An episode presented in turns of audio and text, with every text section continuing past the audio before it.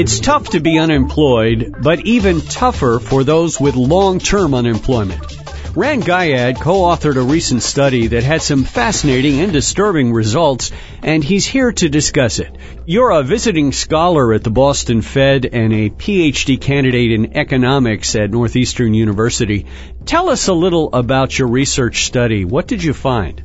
The experiment is similar to one old experiment that was done like 10 years ago to test for racial discrimination. The only difference is I created resumes for individuals who are exactly the same. They are identical in all aspects and I varied one thing which is unemployment duration. For example, two individuals who come from the same school, same age, they worked uh, the same number of years in the past. The only difference is how long each has been out of work.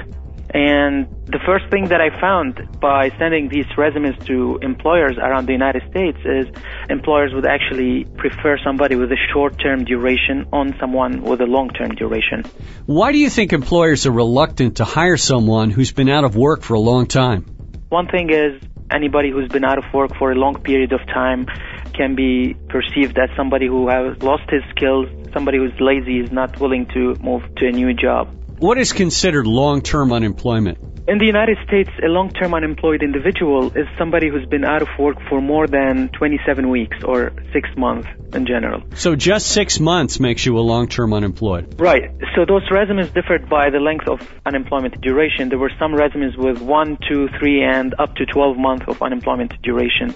What I noticed is anybody with a duration above six months barely gets any callbacks. So I was recording the callback or the responses from employers.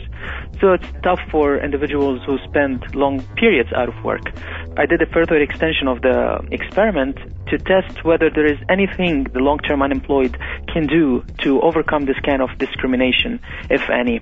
So what I did is I varied another variable on the resume. I created individuals with the same industry experience as the prospective employer and individuals with no relevant experience.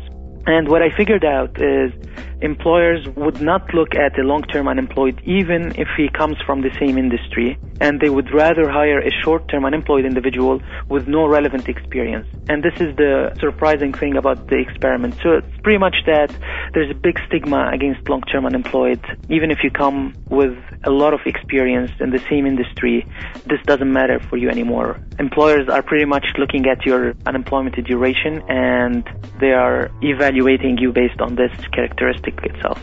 Rand, I guess this was not in your study, but I'm just wondering if you have any ideas or solutions for someone who has been out of work longer than six months, what they might do.